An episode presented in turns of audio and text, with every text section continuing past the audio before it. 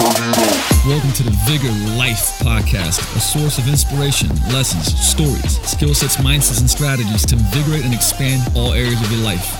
Let's go. What is going on, Coach Luca? Back here with the Vigor Ground. Whoa, I said Vigor Ground, the Vigor Life Podcast. Yeah, I'm so I'm so into the gym right now that I can't even say different words. But hey, we're back here. This is kind of this is kind of a, a I would say a second edition of um, the nutrition part of uh, the nutrition podcast. But really, but we're going to touch on a couple of factors because this is honestly kind of like why fitness and nutrition are failing us. Is is a bunch of studies on what's really going on, and we're just going to dive deep into uh, I would say some more data and research and like you know how to actually apply and change this into your own life.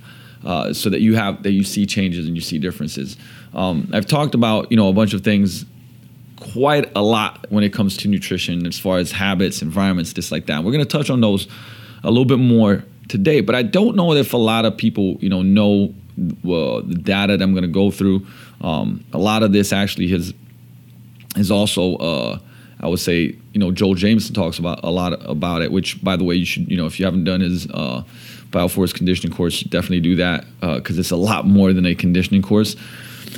But you know, with that said, like this information certainly has to get out there because I was uh, speaking at, at a WarriorCon last year in front of uh, I think about 650, 700 guys, uh, you know, talking about this, and I had so many people uh, come up to me afterwards and email me afterwards, like because they were like, "Man, I didn't know that." Like that presentation was like really eye opening, um, and part of the reason was because you know when you get, I would say uh, you know hundreds of A-type guys into a room you know that want to change their body and the way they feel and they want to create power and they want to feel healthy again and move better and and be conditioned and strong and all that right and and that there's that A typeness behind that the last thing that you want to hear that, that they're doing too much now you know I, I also like my own personal life is a is a pure experience of doing too much. I mean, my whole life, like I, am doing too much, right? Um, and, and I'll, I'll, share a little bit of my story of how this comes in as far as, you know, I didn't sleep a lot and now I sleep a lot more. Uh, still probably not optimal, but definitely a lot more.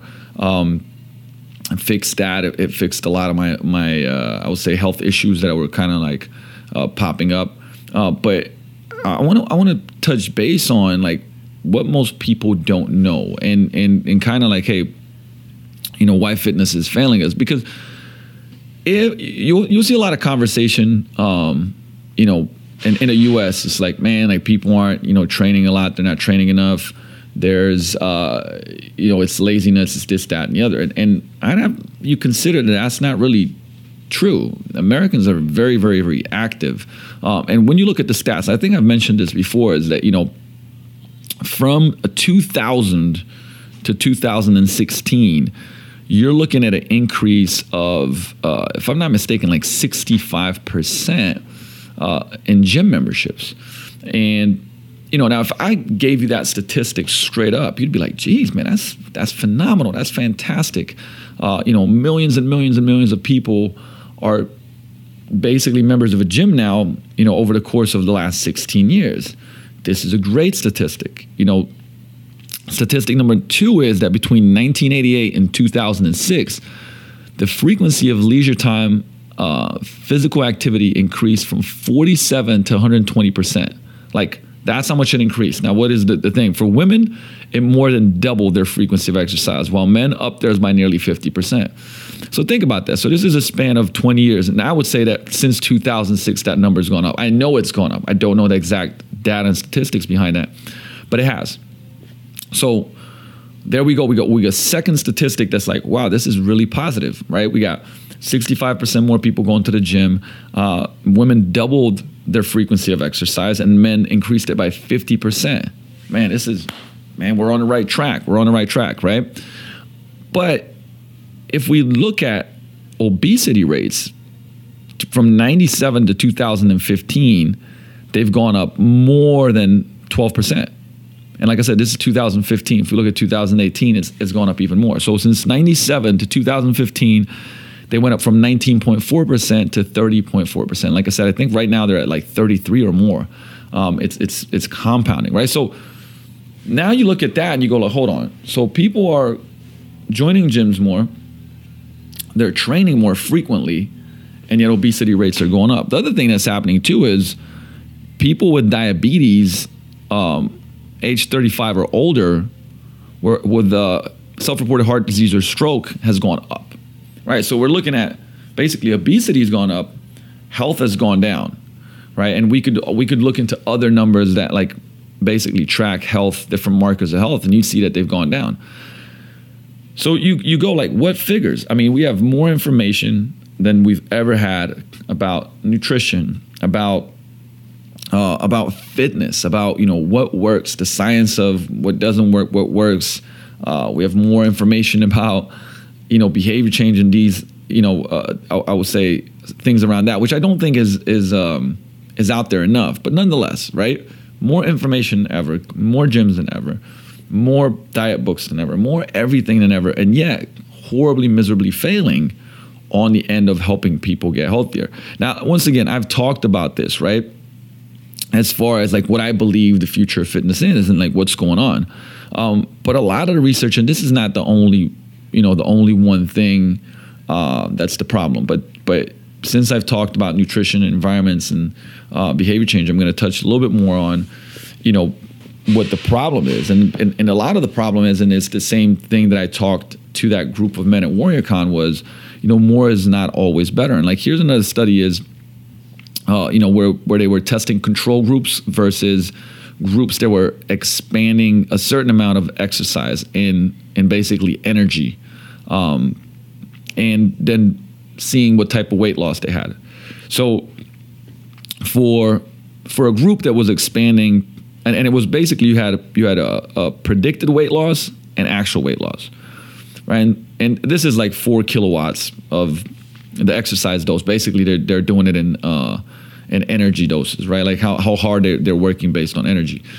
And one when they were working at uh, four kilowatts, like they had a predicted weight loss of one uh, 1.0, but they they lost 1.4, so that was great. Okay when they doubled they doubled the energy expenditure right so you you work twice as hard now the weight loss it still went up but the percentage dropped so they were, were expecting 2.0 they got 2.1 but then when you went to 12 kilowatts now the weight loss actually dropped to 1.5 meaning that like when you work three times as hard as the initial group your results were exactly the same and, and, and the more you expand it, the less results you got. Now, why is that? Well, I mean, it's one of those, you know, one of them is like the oh, duh moment, right? Where you can't just keep training harder and harder and harder and seeing better results. And it's like, absolutely. Now, the thing is, the factors of, you know, how you basically get results is a lot of, of it is based around recovery, right? I always talk about there's a stimulus and then there's recovery, right? And the recovery time is where you get the results. And so now we all we know, right? If you train more, it doesn't mean that you're going to get better results. And you look at activity levels, right? Because then people be like, "Oh, it's activity," but when you look at the comparison, uh, there's data in the comparison between U.S., Norway, and Japan, and obviously that's just the countries that they chose. But where in the U.S., activity levels are, you know, 40. Uh, let's see, because this chart is, uh, is a little bit crazy. But let, let's just put it this way: that Japan has the lowest activity levels, and it has also the lowest obesity. They only have five percent obesity. America has massively higher activity levels than Japan, and yet it has 33% obesity, right? So we're looking at like six to seven times higher obesity, but activity level was like a lot higher. I would say almost double, right? So it's not that. And then so we we go to that and we ask, okay, well, what's going on with if the Fitbit is telling us that like, man, we're burning this many calories, we should be eating this many calories and so on and so forth. Well, we, we also know now studies that show that there's a finite amount of metabolism, right? Meaning you don't burn calories till, you know, land's end. So, uh, and, and, if I'm not mistaken, this I may be a little bit off by the numbers here, but like the most people can exert I think it's on average like 7,000 something uh, calories per day, right? So it doesn't go on forever. So if you keep, so if you do 10,000 steps per day, it doesn't mean that 20,000 steps is going to be better or that you're going to burn the same amount of calories as you did for 10,000. Remember, become more efficient, right? Energy gets distributed in different ways. So even though you know you're you're training for six hours a day, that doesn't mean that you're going to burn that amount of calories. We just talked about that study that showed the more expenditure and also the duration. There's a there's a limit to this, and so there was actually a, a and Joe was telling me and explaining this that they did studies on a tribe um, that did on average i don't know how many miles a day like 10 12 something like that miles a day that they were walking uh, that much or, or, or, or even running or whatnot. And but they weren't burning any more calories than the average human was. It's just their body was distributing the, that energy differently right? So it was making their bodies more efficient. And so there's a finite amount to metabolism now once you understand that it means that like there's only so much you can do and it's going to distribute it in different ways and from there, you start understanding that it's all about energy, right? When we train, you disrupt homeostasis, which is the, basically where the body wants to be, right? Where your blood pressure is a certain way, your breathing, your oxygen, all these different ways, right? When I do something, if I if I I don't know, start doing hundreds of push-ups right now, I'm going to disrupt that homeostasis, right? Things are not. My body's going to have to change things to keep me work work to keep me in homeostasis, and that's called allostasis, right? But from there because of that homeostasis disrupted, there's mechanical and met, uh, metabolic sensors that are triggered, right? So these are the adaptations that start happening in the body. There's a specific gene expression. We talked about like, you know, I, I would say uh, epigenetics and like what happens, like how our genes express uh, based on, turn on and off based on our environments, everything from training to food to you name it, right?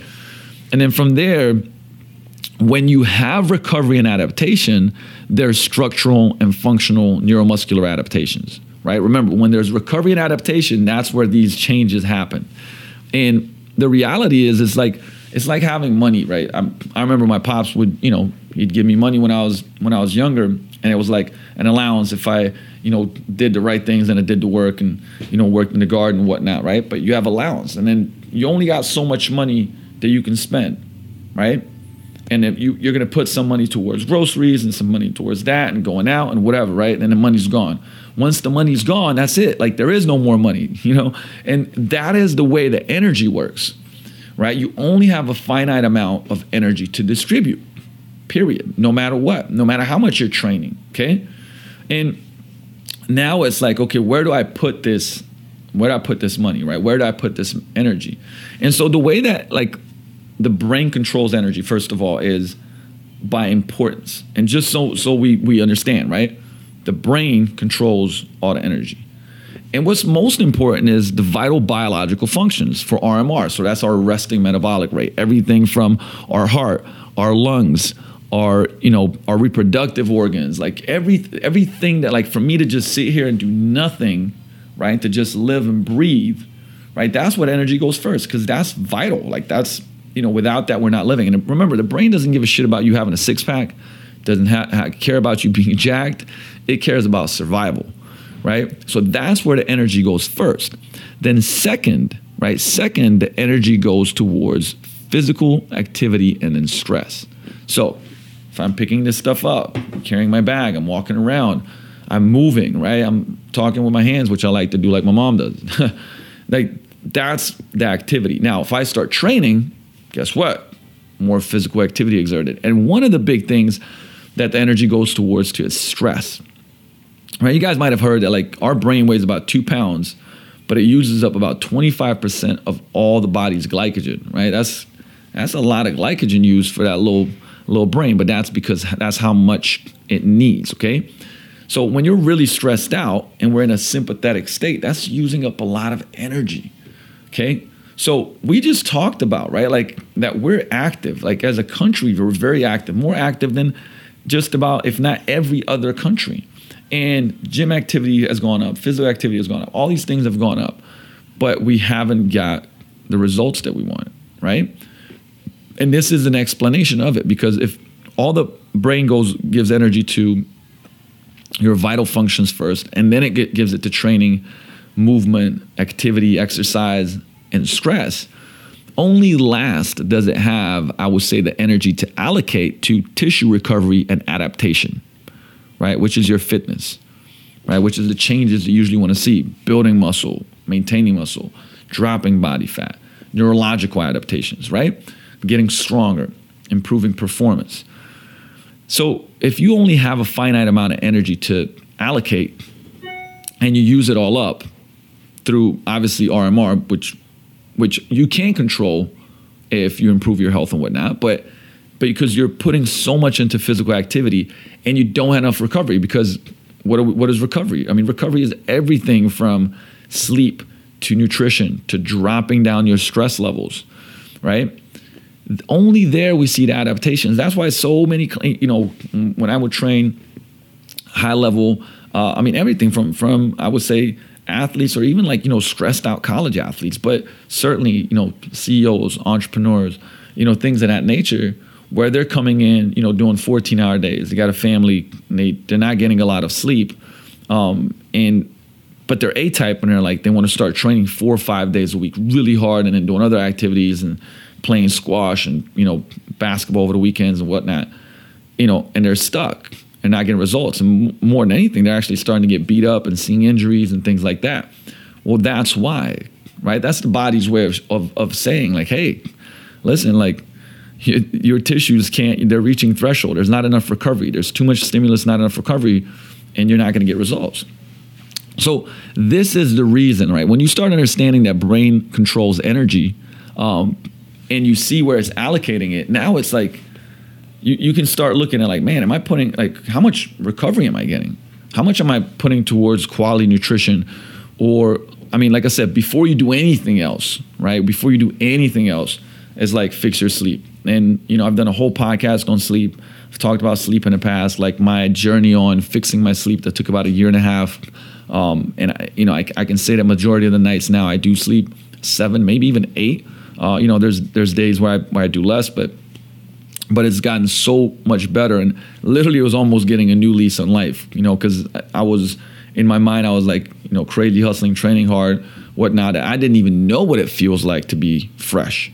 Um, and we'll, we'll, touch on this in a second actually. Uh, me and gene were just talking about uh, joe rogan podcast. We had matthew clark the author of why we dream on there uh, sorry walker. Appreciate it. Uh, walker. And and uh, the the book Why We Dream, and so many studies associated with you know even an hour or two hours less uh, of sleep than you need.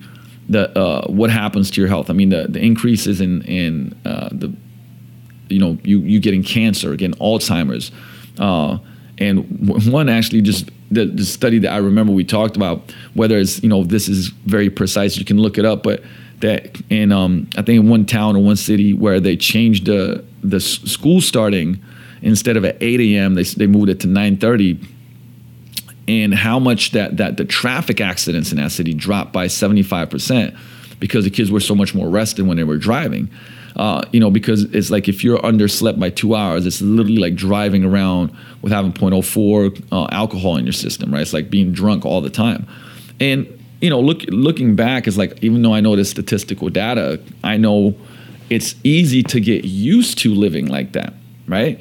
Uh, what I mean by that is that it's, it's I was in a phase where you know I was sleeping very little for many many many years. We're talking about you know three to four hours a night, like just horrible, right? And I could deal with it, but that doesn't mean my life was optimal. Actually, I just kept churning away until I hit threshold and then had. A, about a, a, you know a bunch of adrenal issues, hormonal issues, like all these different things, right? But because you're so used to it, it becomes normal, right? And it's not natural, but it just becomes normal. And I would say a lot of things in life are like that. You know, we get clients in, it's like, I'm, you know, I see them moving their shoulder, and it's like, hey, what's going on? I ask my shoulder. It's like, what's up with it? Ah, nothing. I'm used to it right? They're, they're, used to the nagging pain. Like it becomes, you know, your low back is tight, you, you know, your hips are bugging you. You're used to it. That's not natural, right? It just becomes normal. And I would have you consider that, like, those are the things that, like, man, are, are, are signs that your body's breaking down, right? You're, you're rich, reaching your tissue thresholds. Uh, you know, like I said, your environment uh, of everything that you do, both from recovery to food to training to, to stimulus to, uh, like I said, recovery sessions, all these different things are are not allowing you to be at your best and probably not you know not gain strength not build muscle uh, not lose body fat And this brings me to you know stress. And once again, you know if you're not sleeping enough, guess what? That that means your cortisol is probably higher, which means your stress is higher. And it's like this self fulfilling prophecy, right? More cortisol prevents you from sleeping well. Less sleep means more cortisol. And so here we go. And then there's all these studies, obviously, around like people that sleep less, eating more, and uh, you know that's actually been one of the most connected, I would say, studies when it comes to you know obesity with with kids is that the kids on average sleep less than they used to, and it's gone up with the obesity in kids. But to bring it back to like all of those things are stress. So the stress of life, uh, and you can see. Uh, basically, uh, this there's just one specific study that shows uh, a couple of different things. Uh, a group that was stressed, like higher stress and lower stress, right? And so a lower stress group, and they were they were measuring both arm size, uh, one rep max back squat, and one rep max uh, bench press. So the strength gains after resistance training, so the effects of stress and, and negative life events. And you can see, I mean, significantly, uh, I mean, we're talking about, you know, 10, 15, 20% lower, uh, I would say, gains in strength on, and these are short, like these are very, very short. This is not like, oh, somebody was stressed for, you know, months and months and months on end. This is, this is like literally like short term showing like how, how stress can impact you in the short term. Like you're stressed out of your mind for two, three days and how that will drop your one rep uh, max bench press, your squat, and so on and so, so forth. Um, another study is an effect of one week of sleep restriction on, on testosterone levels in young, healthy men. And they dropped, I mean, down up to 25, even closer closer to 30%. Right? I mean, that's that's pretty crazy, right? One that's one night. That's one night. And I mean, I can certainly tell you that the the years, uh, especially on the back end of those years, right? Like as I went deeper into those years of uh, of not sleeping much, how it affected my testosterone, right? Where it wasn't even that I couldn't, um, that I wasn't strong. I couldn't demonstrate my strength, right? I couldn't demonstrate my physical abilities because remember, fatigue masks fitness. Um, and you know, what's a great way to explain this? Okay, cool. Like, let's say at your, you know, freshest, your best, your whatever, you can, because uh, everybody loves bench. You can bench 300 pounds, right? But if I make you run like, uh, you know, six miles at a 8:30, you know, at an eight minute tempo, and then go like, all right, come on, go go on bench press. Right, you probably had to be, be able to bench press max. Why? Because fatigue is masking your fitness. Now, of course, like I could give other different examples, or you know, at the end of a really tough basketball session or a bodyweight workout, go bench press your max. You can't do it. Fatigue masks fitness. But it's the same thing as like lack of sleep. You know, it's been shown to drop uh, performance at crazy levels. Like you know, as I say, sleep is is is the is the super drug. It's the super, uh, you know, super supplement, whatever else you want to call it, because you'd see perform like even one night's sleep of like lacking two or three hours of sleep, like you're perf- dropping your performance, you know, thirty plus percent. I mean, that's that's crazy, right? And so when you see these studies and you see the effects of stress uh, on on performance, on gains, right, it makes you start realizing like, you know, why is fitness failing us and you know, what do we want to do about this, right? So, and you know, this brings me to the nutritional component of it, and because once you can you can see that these are all puzzle pieces, right? Nothing ever lives in a vacuum, obviously, um, and usually one thing I would say drives the next one. Like lack of sleep is gonna you know make you more grumpy. It's gonna make you more irritable. When you're more irritable and more emotional, guess what? It's is this is uh, we talked about the halt strategy, right? Like are you eating because you're hungry, angry, lonely, or tired? You know, and when you're tired or you're angry, which is usually driven by lack of sleep, because hey, nobody's uh, you know, very few people are like as as perky as when they get eight hours of sleep or when they get five. It's a big difference, right? So that drives emotional eating, right? And that creates different patterns and disorders and things of that nature. So notice how each one of these kind of like feed one another. And and and I've, I've talked about this before. You know, is is the behavior helping you live the best life and achieve helping you achieve your goals or not? You know, and those are pretty simple. Like, hey, is me sleeping four and a half hours a night helping me be lean, strong, powerful, have good energy, have good relationships, wake up in the morning energized, right? Easy. No, it's not, right? Same thing as, hey, is are these foods doing that for me? No, right? But we come to like the one of the factors is like why getting lean is hard. This is another study, and uh, this is this one I think is very important to hear because it's some of the conversations that we're having with clients at all times. Uh, mostly when people go like, I don't understand, Luca, why I'm not losing weight. Um, I've been on this 14, 1300 calorie diet and uh, for a while now, and I'm not losing weight. The reality is, it's most likely got nothing to do with hormones. It's got nothing to do with, you know, my metabolism is just shot completely. M- the majority of the time is that people are eating more. They're not aware of how much they're eating, right? They think that they're eating less than they truly are. And um, put it this way uh, they did this study where, number one, they had people estimate, uh, you know, how many calories. They, put them through a workout and they asked the person, like, hey, how many calories do you es- did you do you estimate that you burn, right? And people estimated that they burned 800 calories in that workout. I don't know how long the workout was. I think it was like 45 minutes to an hour or something like that. Um, and then they said, okay, eat as much food as you feel that you burn, right? So they first of all, they thought that they they uh, they thought that they burned 800 calories. So, the, but the measured calories burned, right? So what they actually burned was 200. So let's let, let's get this straight. They thought they burned 800, over 800, right? They actually burned about 200. And they consumed like a little less than 600 calories, right? Because they're like, well, eat less than what you burn, right? But they thought they burned 800, so they ate almost 600 calories. So this is the problem, right? People think that they burn more than they do, and they think that they eat less than they did, right? So these results suggest that normal weight individual overestimated, uh, you know, energy expenditure by three to four folds, right? Three to four x than what they did. Further, when asked to precisely compensate for energy expenditure with food intake, the resulting energy intake is still two to three folds greater than the measured energy expenditure, right? So this, this is my scientific readout of this study. But essentially what it means is like they just they overestimated how many calories they burn and underestimated how many calories they ate by two to three folds. Right? And this is usually where things get stuck, right? Like the thought process is like, and you know, this is where kind of like the Fitbits are wrong. And I mentioned this in, in one of the last podcasts that, you know, non uh so non pro athletes, you know, so I would say individuals that aren't highly, highly trained average about 10 calories per minute in a training session at best. So at most you can expect in a really high intensity workout, you can you you know, you can shoot for burning about 10 calories per minute. So in a 60 minute workout, that's 600 calories, right? And I can't tell you just in the last 2 weeks uh, you know, when I've had a, a couple people going like, "Oh yeah, the other day we were at this uh, this place and we did the 1200 calorie workout." Right? So essentially they're they're saying that they burned 1,200 calories. Uh, I said, oh, how, how long was that workout? Uh, and they were like, man, it was an hour. It was just man, it was, it was crazy.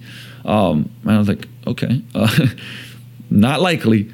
But once again, like that was their thought process, or because you know the place said, hey, this is 12,000, you know, 1,200 calorie uh, burn workout, right? So, but but now you're misinterpreting both sides of the equation, and you wonder, you know, why uh, I said why people have are struggling with with weight loss because they're misunderstanding. I would say overestimating and under, underestimating what's going on. Um, and which brings me to because I wanted to, to, tap into this right. Um, if you guys have heard of, uh, it's got a, a couple of great books like Eric Helms, Muscle and Strength Nutrition Pyramid, and there's kind of like this pyramid of what the importance, right? The importance of when it comes to weight gain or weight loss, right? I mean, obviously, if you if you want to weight gain, you want to you want to have more calories. If you want to lose it, you want to have less. But at the bottom of it is energy balance, right? Energy balance really is calories in, calories out, and of course, we can, you know, there, there there's something else that I'll touch on this as far as you know, because people will say, do calories matter? Like, what type of calories? absolutely. I mean, we, we talked about that. It matters, and from a sense of, hey, if, if I eat a processed food, I'm going to absorb more of those calories because you know what that that process, uh, the processing of the food has basically cut out you know what the digestive system has to do. So if I eat a you know if I eat a, a sweet potato fry versus a, a, you know just a cooked sweet potato, is going to be different, right? Same thing if if I if I eat an orange versus I drink an orange juice, like different, right? Different absorption, but nonetheless, calories in calories out, energy equation balance, you can't cheat it. Um, although there's a lot of underlying things that that result in that. But what that means is it goes right back to what we were just talking about.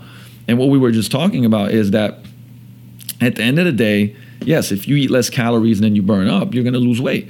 And but people overestimate the amount of exercise they do in as far as burning calories and underestimate um, you know how many calories they eat. And we know at the bottom of the pyramid is energy balance, right? Number two on that on that equation is macronutrients. So this is our proteins, our carbs, and our fats, right? And, and once again, you know, more and more studies show, you know, keeping pro- protein uh, pretty steady, and then when it comes to carbs and fats, it's more about like what works for you, and what can you do consistently over time. Some people like to eat less carbs, more fat. Some people like to eat more carbs and less fat. Me personally, I love carbs right? There is no right or wrong here, right? It's just like what's right for you. From there, you know, there's mi- micronutrients. Now, we need to get micronutrients because, like I said, micronutrient deficiencies are going to drive all types of things from, you know, low energy to, to you know, dropping your immune system to diseases to you name it, right? Um, and deficiencies will, can also drive, you know, hunger and all types of different things. But so micronutrients are important, which is why, you know, whole unprocessed foods, you know, eating whole unprocessed foods matter and supplementing with things like, you know, obviously I'm a big fan of athletic greens, also Onnit, you know, like different supplements that we're deficient in. So that's important. From there, it goes to nutrient timing, and this is why, like you know, we say, hey, nutrient timing is not that important. Um, it's not. It's certainly not that important when when it comes to when it comes to, you know, uh, I would say consistency. Like you don't if you're not consistent with your nutrition, like it doesn't matter if you're doing pre-workout, post-workout, right? But if, if you can't get, I would say, certain habits and behaviors down that are more important, you shouldn't worry about meal meal timing. Uh, and then at the top is like supplements. Like I said, supplements are just that. They're supplementation for um, for your regular nutrition. Now, if you look at this pyramid, and we got energy balance, macronutrients, micronutrients, meal timing, su- supplements. Underlying all that is behavior and lifestyle. Right? Notice how it always brings us back to this, right? It always brings us back to this. And although here we're talking about nutrition, guess what? Behavior and lifestyle, no matter what, like this is when it comes to sleep, guess what? Behavior and lifestyle, right? When it comes to stress, behavior and lifestyle. And knowing that those are the things that we got to change to affect everything else. So the reason why I wanted to bring this up today is because hey, like if you're working a 12 hour day, you got three kids, life is stressful. Um, you know, you're, you're sleeping only a good five hours a night, and those aren't that great. Your nutrition is not on point, and you're, but you're like, hey, I'm ready to get in shape, so I'm hitting, you know, I'm hitting the gym four days a week. I'm doing uh, another, you know, two to three high intensity workouts and this, that, and the other. Like that's too that might be too much stimulus, not enough recovery. You might you not might not be matching those behaviors and and and lifestyle habits with what you actually need, right? And it keeps bringing me back into you know why why environment is so important, right? And for instance, uh, I, I, and I, I think I've done a podcast on this. Like, you know, most of us will eat what we're served. That's environment, right? like bigger plate, guess what? You're going to eat it. So no matter how big the portion is, if you know you, you, serve a small bag of popcorn, it's gone. You serve a big bag of popcorn, it's gone, right? Uh, if you know, I don't know if you if you were uh, served, a, I would say a, a, Fiat Punto full of popcorn, you probably eat that too. Uh, we eat more. I just put a Instagram post up about how we eat more than we're multitasking. There's a study showing that when people were listening to even just the radio uh, and they were eating they ate 15% more. And now we got our phones, computers when we work.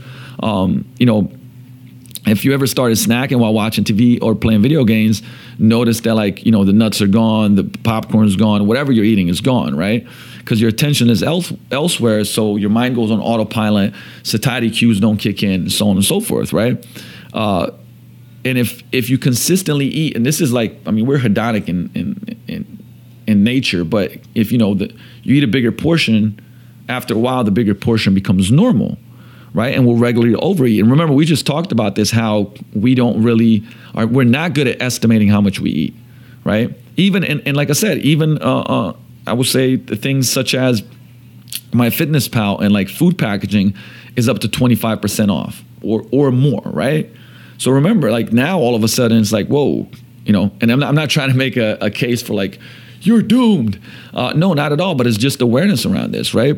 Um, put it this way: it, imagine that, like you know, back in the day, like what your grandparents, what was normal for them. You know, they they'd eat the four ounce burger. Uh, and the seven ounce soft drink, but now it's like everything's bigger, right? Now it's like at least a eight ounce, 10 ounce, 12 ounce, whatever it may be, right? Everything's become bigger. And, and, and, science has shown that we just eat more calories. And a lot of it is our environment, right? Which is the foundation of habit. So when it comes to food, we've talked about this that part of the problem, like I talked about Eric Helms' pyramid, right? About energy balance, macronutrients, micronutrients, meal timing, and then supplements. But how everything is underlyingly, eh, you know, behaviors and, and lifestyle. And then when we start understanding that a lot of the behaviors, right, our environment is the foundation of habit, is the foundation of behaviors, that means that we got to assess our environment. And one of the issues, and I would say the problems, is that people start, uh, you know, up at the top, right? So think, um, it, it's almost like the opposite of what, what you might expect. And I've, I've mentioned this before, right? People start thinking about targeted calorie intake, right? So somebody comes in, their lifestyle behaviors aren't on point uh, with what they want to achieve. Their behaviors are not matching their goals. And the first thing they look to is like, how many, like, Luka, how many calories should I eat?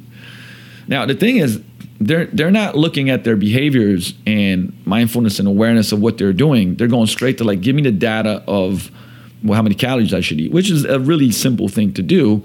Um, but you know, for most people, it's like, hey, multiply your body weight by 12. I mean, there's a lot of equations.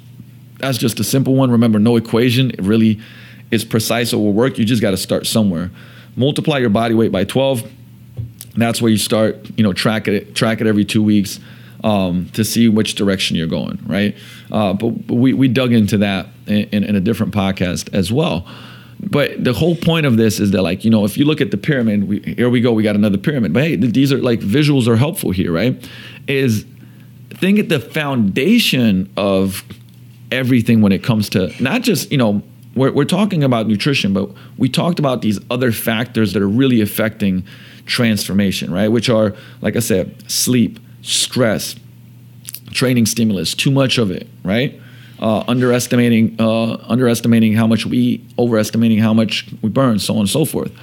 Well, those are all parts of this pyramid if you really truly look at it. Because look, at the bottom is a supportive social environment. I, like the knowledge, like I said, we've had. I started this podcast by saying that we've we've had we have more knowledge than we ever had, and yet you know more books, more data, more you know you could Google everything now. Uh, although when you Google stuff, it's like, hey, which source is actually credible? But at the end of the day, we do have that information. But if you uh, you could have the information and keep putting yourself into social environments that aren't like supportive of your goals, and it's going to be very difficult to change. Very very difficult to change. Um, you know, having a basic physical activity program is important. But once again, there's the other side of the spectrum that we talked about, which is overtrain. Like it's not even overtraining; it's under recovering, right? So being able to balance those out. Then you have like health focused kitchen and grocery shopping. That is environment. That's massive. Like if you keep coming home and having foods that trigger you after a long day where you're stressed out, uh, possibly emotional, and you have foods that are uh, easily available to you that basically you know you can, uh, you as soon as you eat them, you're going to go down the spiral and eat more of them and they're low in nutrient uh, density but high in caloric density, right? Once again, that you're setting up your environment to be unsuccessful. Um, things like eating a variety of fresh, minimally processed foods, right? I mean, just making those behaviors happen will get like will will for sure change the way you look, feel, and perform. Uh, you know, does that does, is that going to take you all the way to ripped and shredded to bits on a stage? Probably not. But then most people don't even want or need that, right? And we always talked about that kind of kind of give and take. You know, like after those, so I'm gonna go over those again, right? Supportive social environment, basic physical activity program, health focused kitchen grocery shopping, eating a variety of fresh, minimally processed foods. And then I'd also add, you know, quality sleep. Because remember, we just talked about that, right? Making sure you got quality sleep. Stress. And then stress comes back to like, hey, who are you around? What's your work like? If you, you know, if you you absolutely hate um, I'll say what you do but then, you know, what type of books are you reading so that your perspective maybe changes around your work and the people you work with, and you know, you become more positive versus maybe being be seeing things in a negative way.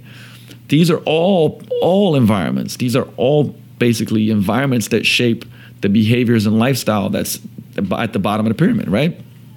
Only then do you go to things like, uh, you know, progressive training regimens. So, as, as much as like, you know, I'm, I'm a a coach and somebody that designs programs and trains athletes and, and clients and m- makes uh, programs that are you know structured and organized to help somebody grow.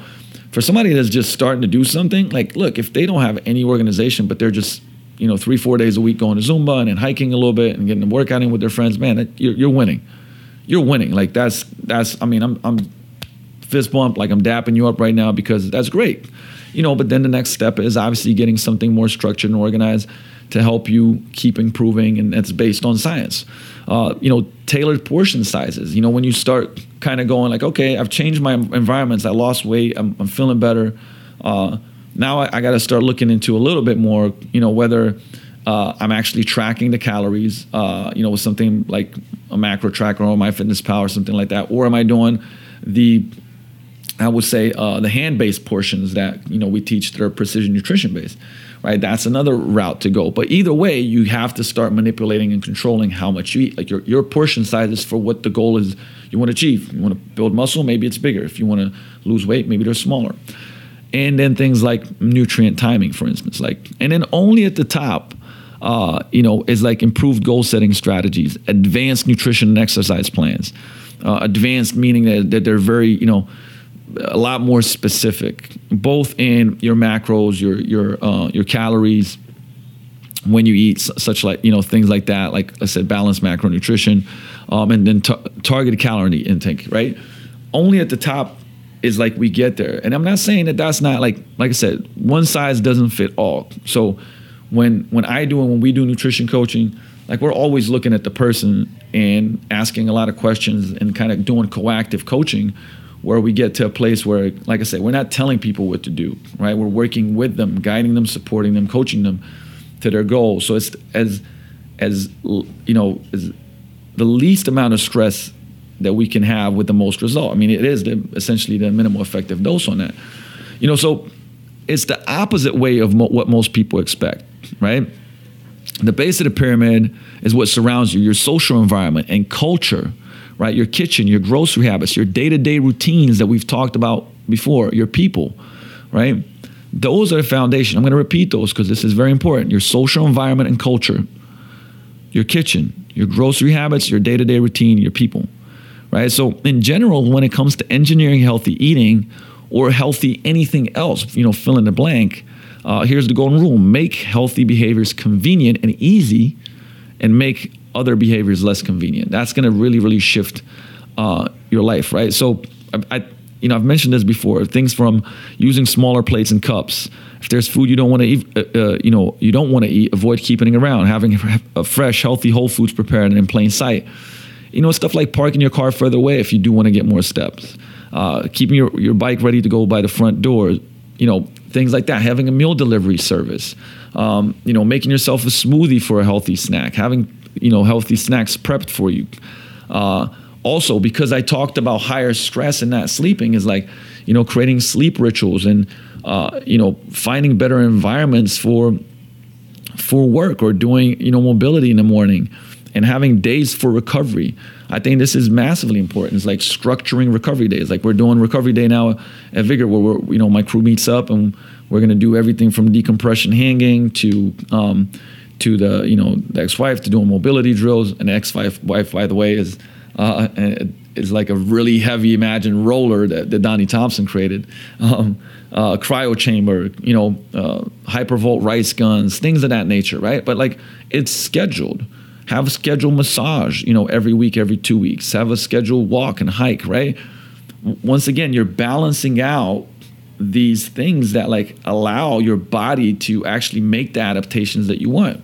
Fat loss muscle building improve neurological performance right? Things of that nature. So you know you you you ask like why fitness is failing us and i'll say why fitness nutrition is failing us once again is that we're not paying enough attention to recovery right? Which is a lot of factors. Recovery is everything from improving sleep reducing stress improving nutrition right? Having, uh, I would say, I would say a lot of recovery is also being around the right people. Like if I'm around people and I'm smiling and laughing, I'm relaxed, right? If I'm around people that stress me out, that man, that's first of all, one, it stresses me out, which is not good.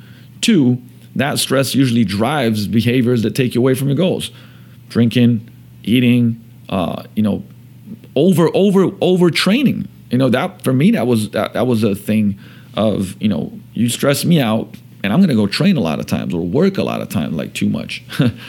But you have to recognize that you know and, and with that said you can you can assess and change those things based on uh, like i said switching your envi- environments right? So with that said i'm going to click back into this right here. Um, you know everything's connected to energy everything uh, and I'd even go beyond the physical energy, but nutrition, training, stress, sleep, activity, right? All of that stuff is energy, energy in, energy out in some way or another. And, you know, we have to manipulate that. And I would say a lot of the, a mistake that I see a lot of trainees, right? Because there's two sides of the coin. There's, there's people that do have a lot of stress and a lot of things going on but they need to actually do more activity and more training and, and, manipulate the calories. But everybody, I would say, majority of people need more recovery. Um, but a mistake I see a lot of trainees and also coaches, you know, make is is not understanding the difference between training, which has a goal of creating an adaptation and improvement, and demonstration. Right. So once again, there's training, right, which creates an adaptation and improvement and there's demonstration. I'll give you an example. Demonstration is like I'm doing my max deadlift. I'm demonstrating my I'm demonstrating like my performance. I'm doing the highest box jump that I could. Whatever. I'm I'm going to, you know, do my 100 meter sprint to get the best time. That's demonstrating my physical performance and capacity. Training is to create an adaptation so that I can get better and better and better. And uh, too many people are demonstrating too much, right? Every workout is all out, right? Every time I'm jumping, it's the and, and from a standpoint of somebody that used to live this way, you know, because I was like, man, I'm putting in my my full on effort, which is important. But if I'm trying to create a, an adaptation through training, it's structured in a specific way because that gives me the stimulus, but also gives me the recovery, right? If you played a game every single day by you know day you know, two weeks in, you're smashed. You can't perform at your best. You can't demonstrate at your best, right? So that understanding of, you know, going in to crush yourself every single day, you know, and, and doing everything. Like there's there is no lower intensity training. There's no mobility. There's no, you know, this, that, and the other. There's always go, go, go, go, go. That's that, that's a mistake, right? Seek adaptation, not demonstration. I'm gonna pause it for a second while I sip on my bang. Seek adaptation, not demonstration. And you could actually, I mean, this is obviously a training point, um, but I would say that you could carry this over. Same thing with nutrition, right? Like seek adaptation, not demonstration. Like, hey, seek a positive change that's to stick, and not like, man, to me, like doing a detox is demonstration. Okay, cool. Well, man, you did a water cut and you did this, this, and that, and you look leaner, but that's not the adaptation that you're looking for the long term, right? So once again, Seek adaptation, not demonstration. And with that said, hopefully I brought some light into, you know, why things are failing us based on, you know, the research and data and the science and what you need to improve on. And it comes back to the same thing that these simple things that we need to improve and just do it really well and do it consistently. And that you're winning as long as you're getting better, right? As long as it's a little more or a little better and it's sticking, you're winning. Uh, I'll leave you with this analogy that, like, I actually wrote an Instagram post on this. That you know, if you're two to three miles away from your house uh, and you got to get home, uh, like you could run, right? You could run, but if you if you start running hard, you'd get home faster. But in the meantime, you're probably gonna one get sweaty, be uncomfortable, and hey, look, most people might not even make it. Most people will just stop running, maybe you'll gas out and have to sit down, right? Some people might get injured, right? But most people will do very well just going at a regular pace and enjoy that walk home and be there in no time, right? Because they're enjoying the walk, they're going slow, they're not sweating, they're not crazy uncomfortable. And I would have you consider that nutrition is the same way, right? You can walk home where many people sprint and then they injure themselves and they have to stop. Or they get sweaty and uncomfortable and they don't like that, so they stop and they turn around and go back, right? Where there's an approach that you can take that's much more comfortable and it's just like, you know, that saying, the diet, the best diet is the one that you don't know you're on right? Because as soon as you feel like you're on a diet, you're waiting for it to stop. You're waiting for it to be over. It's not part of what you are, who you are, who you're becoming. And with that said, like if you're walking home, it's going to be more natural and you know you'll be halfway through seeing progress seeing changes feeling good about it not being over, overly stressed and you know with that said saying that stress is such a big factor think about adding nutrition that is stressful into your uh, into your life meaning too much to think about overwhelm uh, you know, constantly having to track data and numbers and things of that nature. Once again, I'm not beating up, you know, counting calories or because I think they're a great awareness tool. But once again, if if that person is more stressed out because of this approach, I, I you know, we we've we've seen that that is not taking people to where they want to go. I mean, uh, data is showing us, reality is showing us that that's not true. So there's a different approach. So how do we get nutrition and fitness not to fail us? You know, hopefully that's brought some some light and some tactical and actionable steps that you can use. Like I said, even if it's one or two and you're like, man, that makes sense, and you start doing and applying it, then absolutely, hopefully this will help you out. With that said, guys, love and appreciate you tuning in. You could be anywhere else, but you're listening to this, and I'm very grateful for that. I'm, I, you know, I always want to let you know that like I said, that that matters a lot to me. Like I, you know, I do this because it's an extension of the coaching that I do at Vigor Ground, uh, also you know from the training, the fitness, the nutrition, to the business coaching, to help other gym owners, and and I really really do appreciate it. With that said, too, I want to say, hey, look, if you if you love this podcast, you know, go and give it a review on iTunes, share it, spread the word. You know, I, I know that there's a lot of stuff that people shared where I would listen to it.